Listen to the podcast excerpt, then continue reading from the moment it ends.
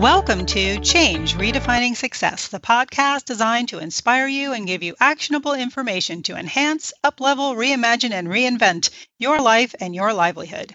I'm your host, first class life mentor, and certified profiting from your passions coach, Kate Fessler.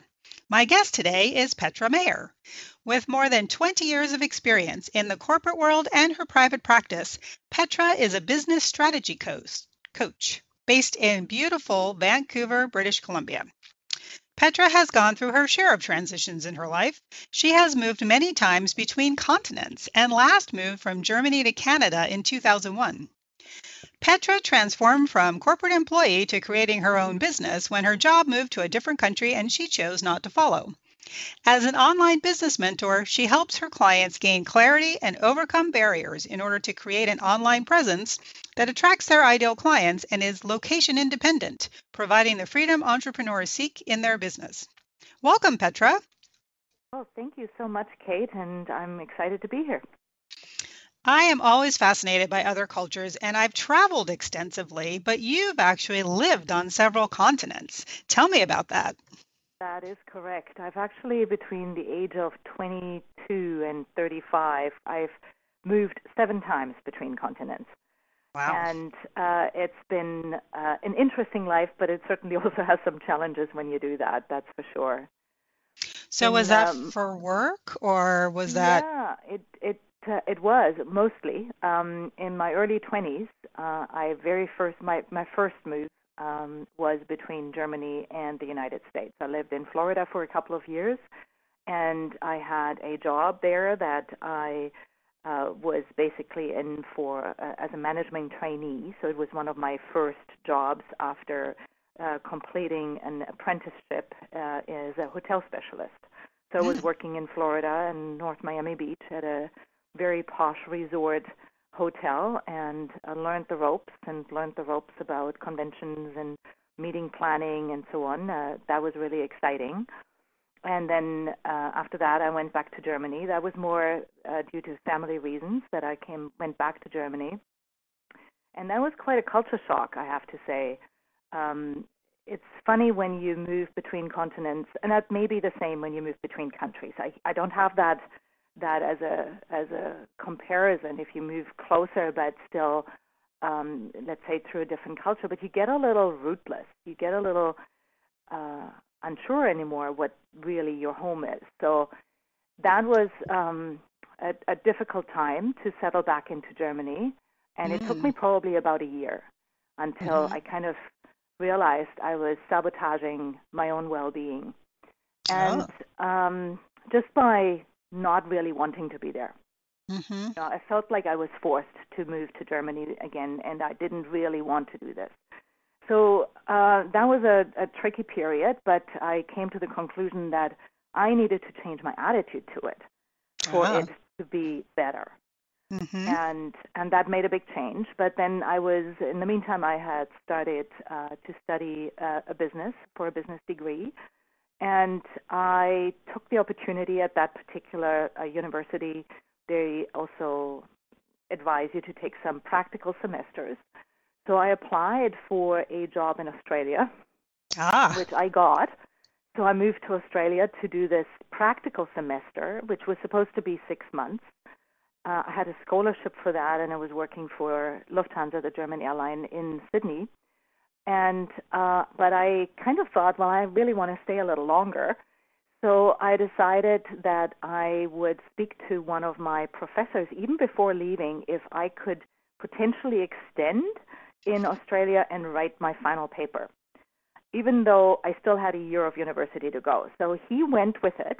And so I stayed for a little bit over a year in Australia and did that um, practical period with Lufthansa and then wrote a final paper on the airline industry at that time, which was going through a whole um, reorganization, and um, that was an interesting uh, an interesting paper. And I did that kind of remotely with my professor being in Germany, and and I did the the paper in in Australia, and then. I really would have liked to stay, to be quite honest. Um, but I realized if I had stayed, I would have had to go back to university. None of the years that I'd spent at university would have been accepted. So oh, really? only one hmm. more year to go. So I thought, no, this is just ridiculous. And if I've made it here once, I'll make it back. Um, so I went back to Germany and finished finished university, and then after that, I went on a mission to find another job in Australia, and I did. Yeah. so that took me back, and this time I was um, working in Melbourne, close to Melbourne, for a tour operator. Mm-hmm. And when I got there, shortly after I got there, they went through a major reorganization and they didn't really have suitable jobs anymore in Australia, but they offered me an, an, a really good job in Germany. So I went back to back Germany. to Germany. yes, you hear that you hear there's a bit of a pattern here.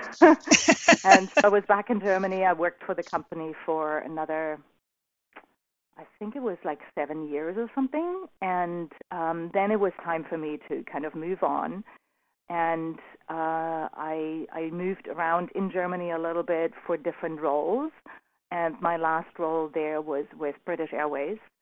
And while I was working with British Airways, again, the airline industry was going through a lot of changes uh, with the Star Alliance starting their, um, they, they were coming up, the first alliance that was coming together and British Airways then, together with American Airlines and some other airlines, founded the One World Alliance. And the One World Alliance had their office here in Vancouver. So I guess you know what's coming next. I got a job to come and join the One World Alliance here in Vancouver, and that was the move in 2001. Ah. And I've been here since then.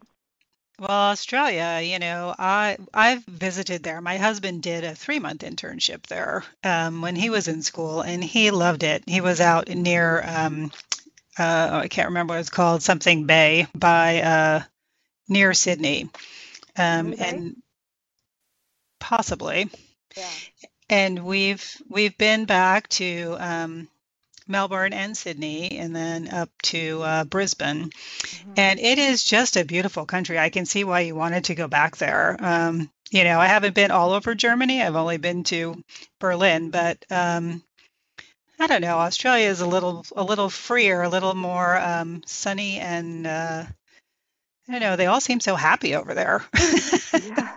Yeah, that's true. Uh, yeah, it's it's definitely that's what they call themselves the the lucky country. But it is very much so. I mean, there's there's obviously also issues like in every country, and uh, settling in isn't necessarily always easy. But in Sydney, I thought it was just a, a, an amazing city to live in as a, particularly as a young adult. Um, mm-hmm. You know, it's it's a bit of a party town. I um, I was sharing with a flight attendant, which meant that I was, you know, getting exposed to lots of other flight attendants, and they tend to party, and they know the pilots, and they tend to party. So there was a lot of fun uh, at that time uh, of my life, and working working in the downtown, the, the core. The office was just uh, in the downtown core, and my lunchtime I would go to the botanical garden. It was just amazing. Yeah, you must have been kind of disappointed to go back yet again. Yeah, um, yes, yes. yeah, it uh, wasn't, um, yes, it, it was. But at least at that time, it was my own personal decision. And that makes a big difference. Yes, yes, it does. Indeed. It's always better to make those choices yourself, right? Yes, yes. Mm-hmm. So, what are some of the more interesting cultural differences from a from a from an employee perspective um, from the various places that you've been? Hmm, interesting question. So, okay, so uh, definitely there was a bit of a culture shock from that first move. Uh, so, having grown up in Germany, and now I was in uh, Florida, North Miami Beach, at 21 years old, never lived away from home, um, and you know, a I didn't speak the language really well. mm-hmm. I there was a lot of uh, difficulties, communication difficulties, and then you know, um, the resort hotel that I worked in was owned by a very rich Jewish family, and it was a membership-based resort. So mm-hmm. a lot of the members were Jewish, mm-hmm. and me being there with a very strong German accent was not always very welcome. So Oh, that certainly was uh, an interesting experience. Mm-hmm. Um, also, you know, what really struck me at that time is that uh, in the States, particularly in a, let's say, in a hotel environment where people are not making a lot of money, that I knew that some of my colleagues were working three jobs. Mm-hmm. And that was really um, a surprise to me. So I hadn't experienced that before.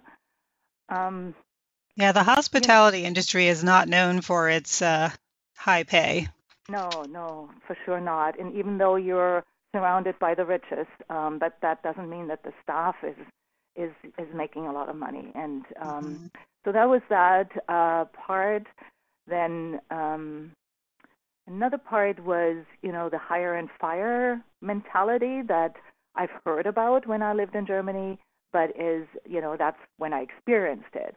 So in Germany, people tend to uh, study and learn towards what I would say is a profession. It's something that they tend to do the rest of their lives. While in the States, people are much more uh, moving and they might do one thing today and something totally different tomorrow. And um, so that was also, uh, you know, a new experience for me. Uh, in Germany, also, we have uh, the social system uh, provides people with, you know, a lot of vacation, uh, paid Mhm. vacation, um, and we don't have the type of sick days that we have here in North America and Germany, where people can accumulate sick days and then use them even if they're not sick. That doesn't happen. When you're sick, you're sick, and you stay home and you you get paid. Um, but we do uh, in Germany get up to six weeks vacation.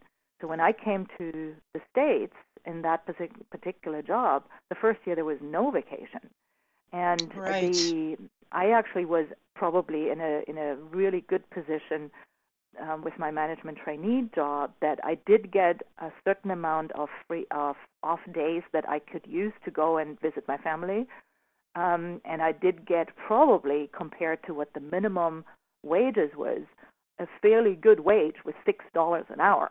Mhm. so, so yeah, I actually also started working a second job, um, uh, which was an experience in itself. I worked at a high-end uh, department store, uh, clothing store, and Mhm. I learned at that time that retail is not my thing.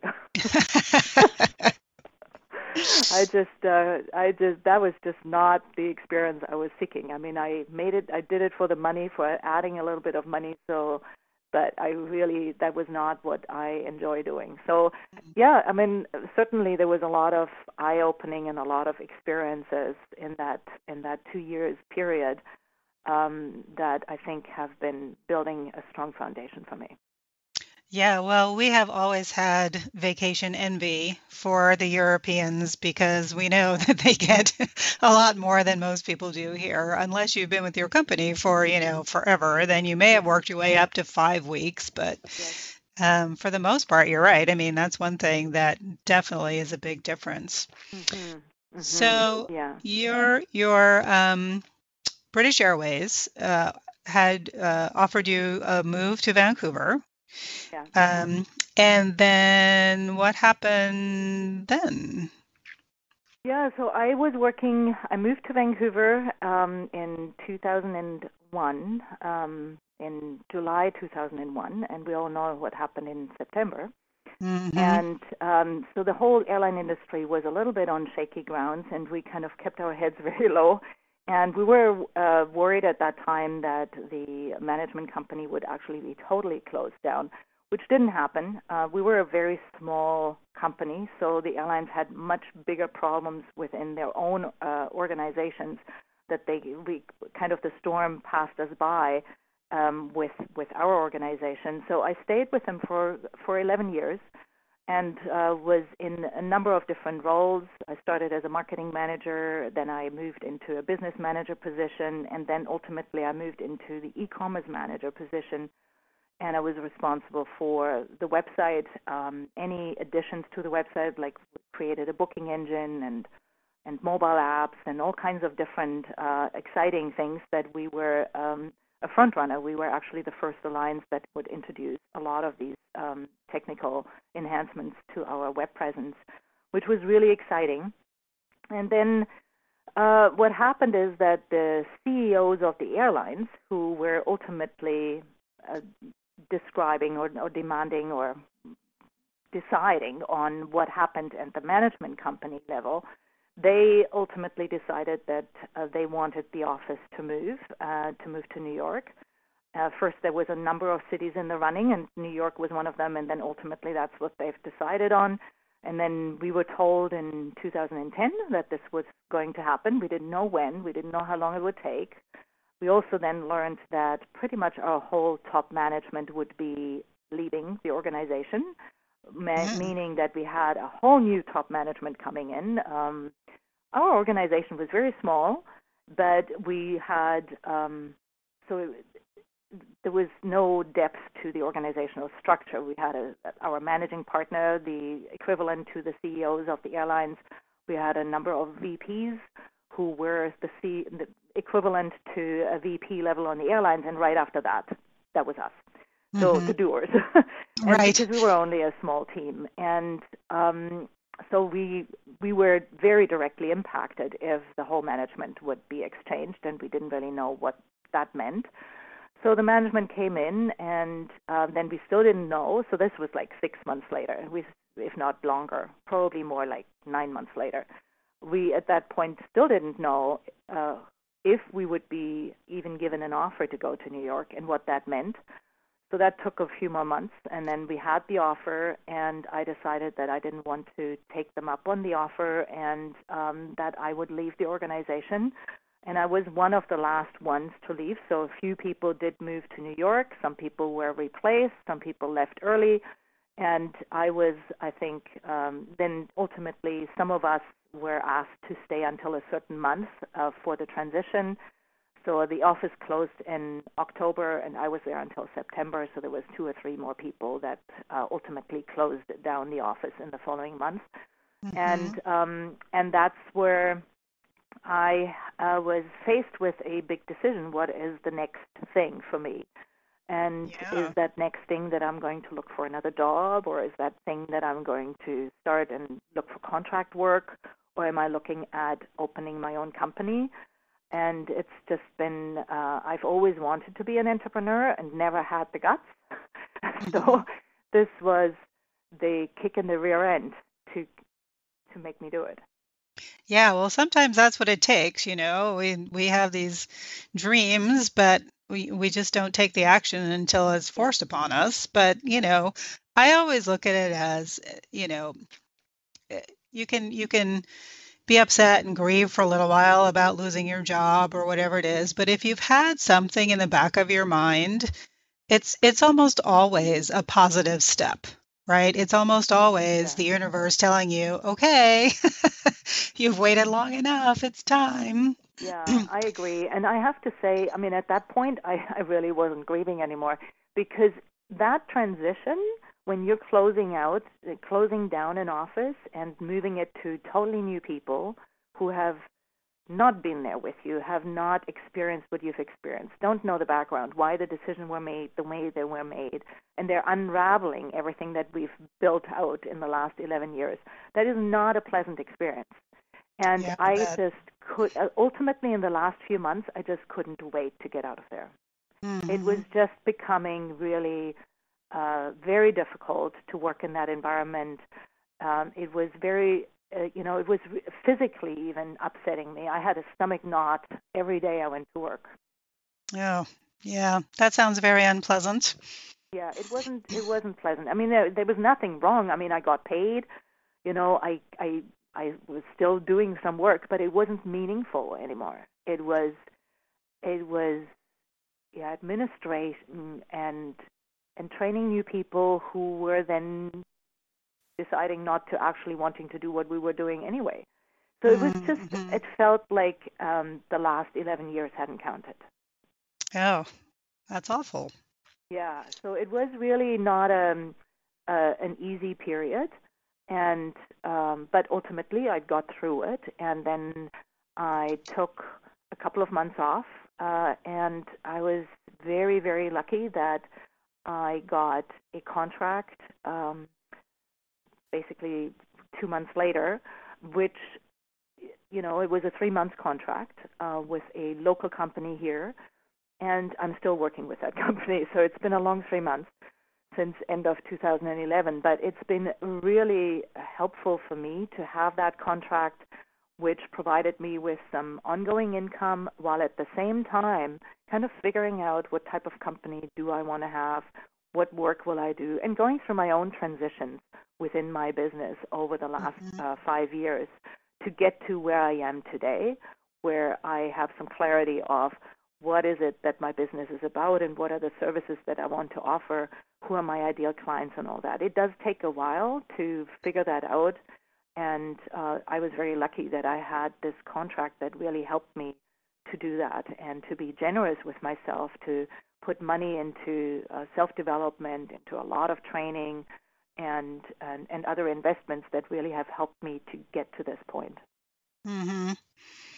Excellent. Well, that is a perfect segue. We've got to take a short break. And when we come back, Online Business Mentor, what is it and why do you need one?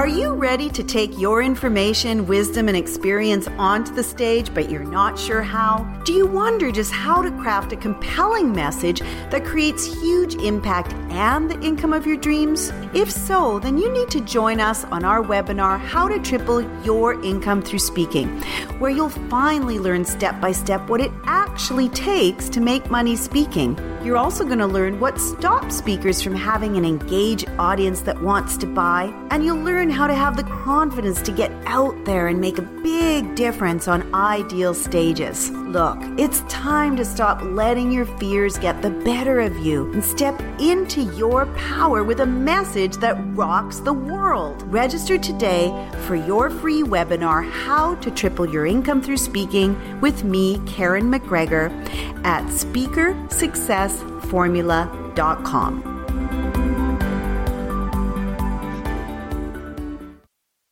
You are listening to Change Redefining Success. Welcome back. I'm Kate Fessler and I'm here with my guest, Petra Mayer.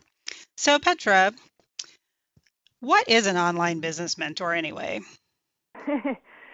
that is a very good question. Um, an online business mentor helps other people who have a business to build and develop their business in the online space.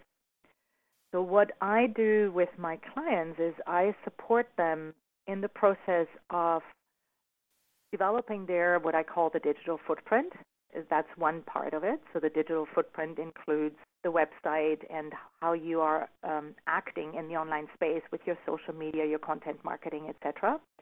But in another place, and that's really where my focus of my business lies these days, is to help my clients to develop their own online courses and group programs we don't need to be tied down by the location where we're at. We can choose the location where we want to live at as long as we have good internet. We can actually run our business from wherever we are.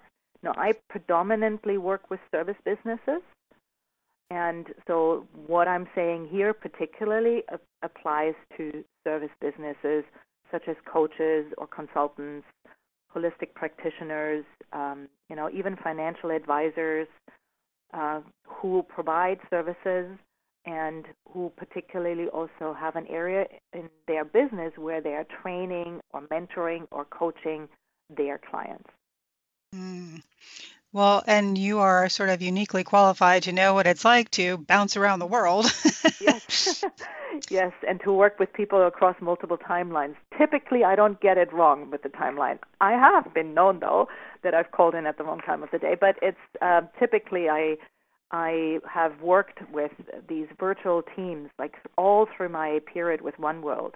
Our work was predominantly, I always called it like the United Nations of the airline industry because mm-hmm. we worked with people who were situated in the offices of the airlines around the world, and we would have these collaborative projects w- that we were uh, facilitating and and managing. So when I'm working with my clients now, in some ways it's quite similar. Well, I love the location independent aspect, and I haven't ever actually heard that term, but it's perfect. Um, yeah and I know that a lot of my clients in particular start their businesses to support a particular lifestyle, right? So we work back from what is your ideal life to what type of business do you want to start to support that ideal life, as opposed to, you know, the other way around. And so a lot of people really do want that independence of not having to be at a particular place at a particular time, um, you know, to meet with clients from anywhere via, you know, Skype or what have you, and to be able to work with people around the world who may or may not necessarily be in their physical space, um, but can be their clients anyway. Yes, absolutely, and it's certainly been uh, the driver in in my business. That's that's been my goal to create a business that is location independent, and it's taken me a while to figure out how I can do this. I mean, it didn't start then in, sept- in September 2011. It didn't start then because my contract work is not as location independent as I'd like it to be.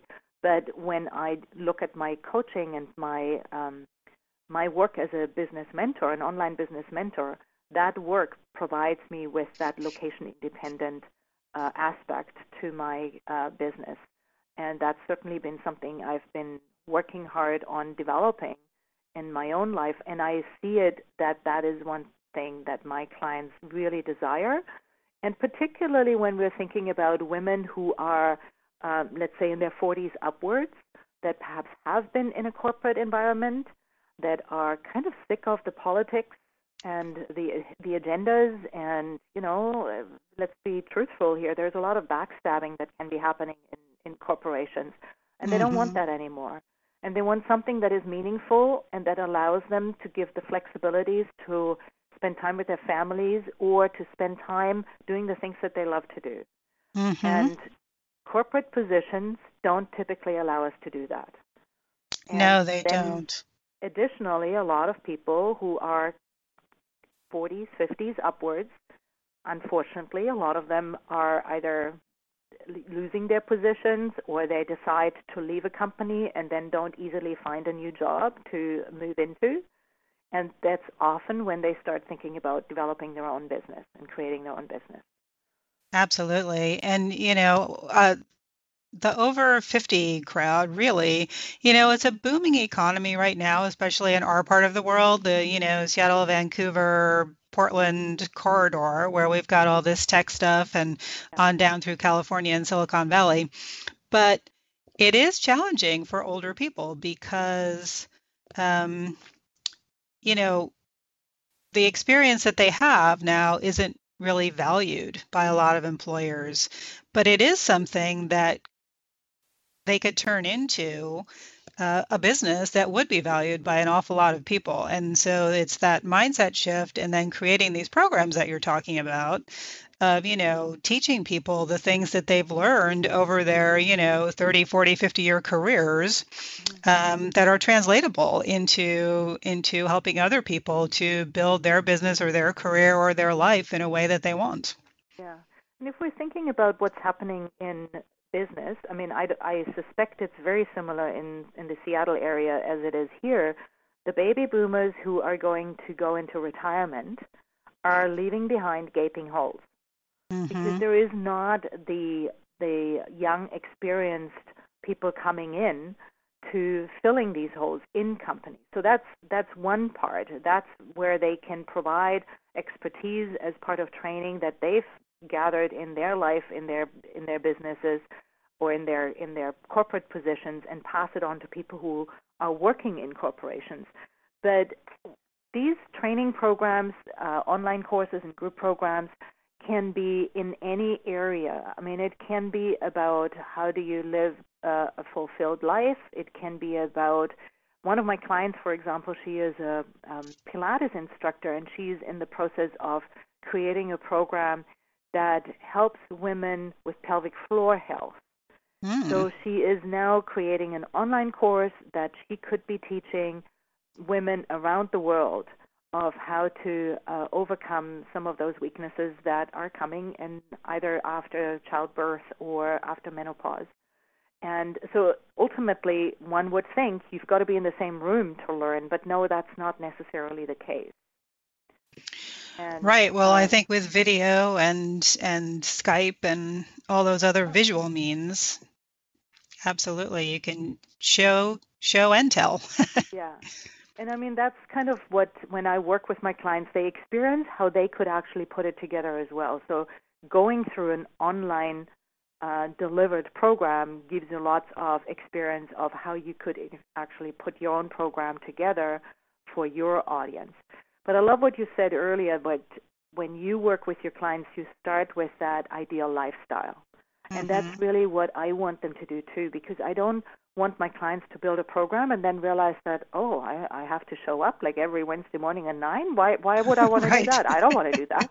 And so I want them to be really clear about what is it that you want from your life and who is your ideal customer before we actually go into the designing of a course or a program or multiple courses so that what ultimately gets built is something that helps them to have that lifestyle that they want and work mm. with the clients that they really love working with. Perfect. Perfect, perfect. So we're almost out of time. Um, but let me ask you what is one book or resource that changed your life that you'd recommend to our listeners? Well, clearly, I, I, suspect most of your um, your uh, people that you interview will probably say the same thing. It can't be just one book, but here is one book that I really I came across as part of my program that I run, which is called the Big Leap Bootcamp. And this book was actually I did not know about this book and I had never seen it.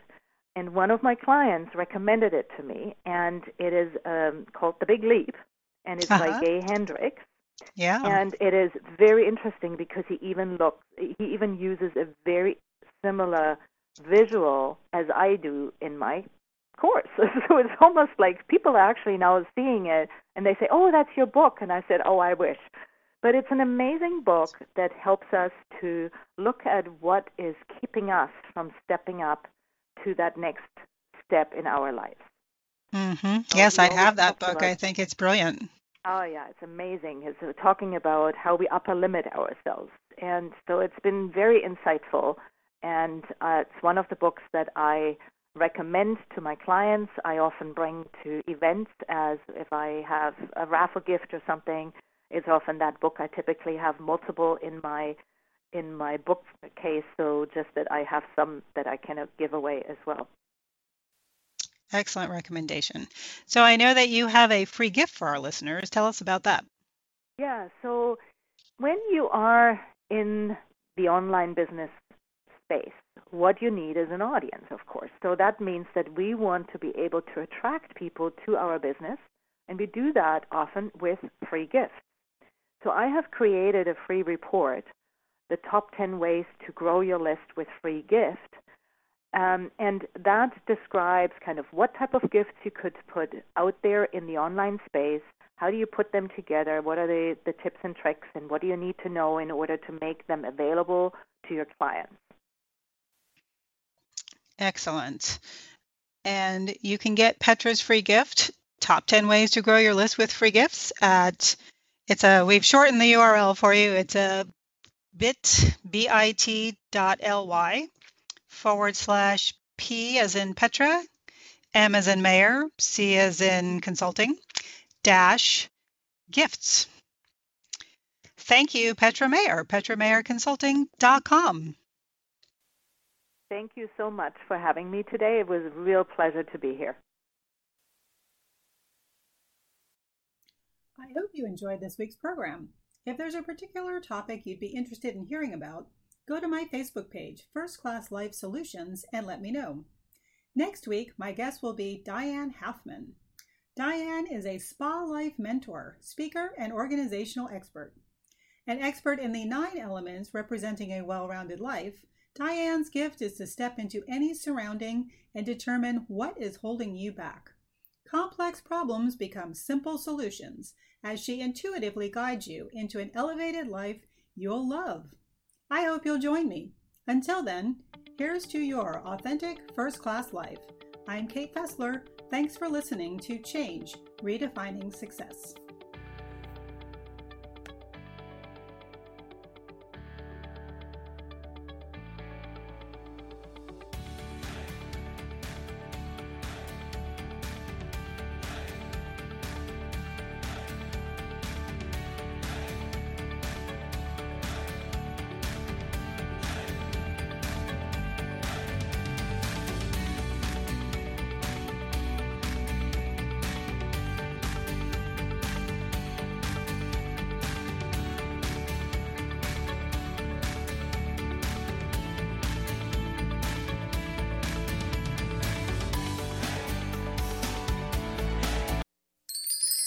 I'm Sandra Yancey, CEO and founder of eWomen Network. We invite you to listen to all of our EWN podcast hosts at ewnpodcastnetwork.com.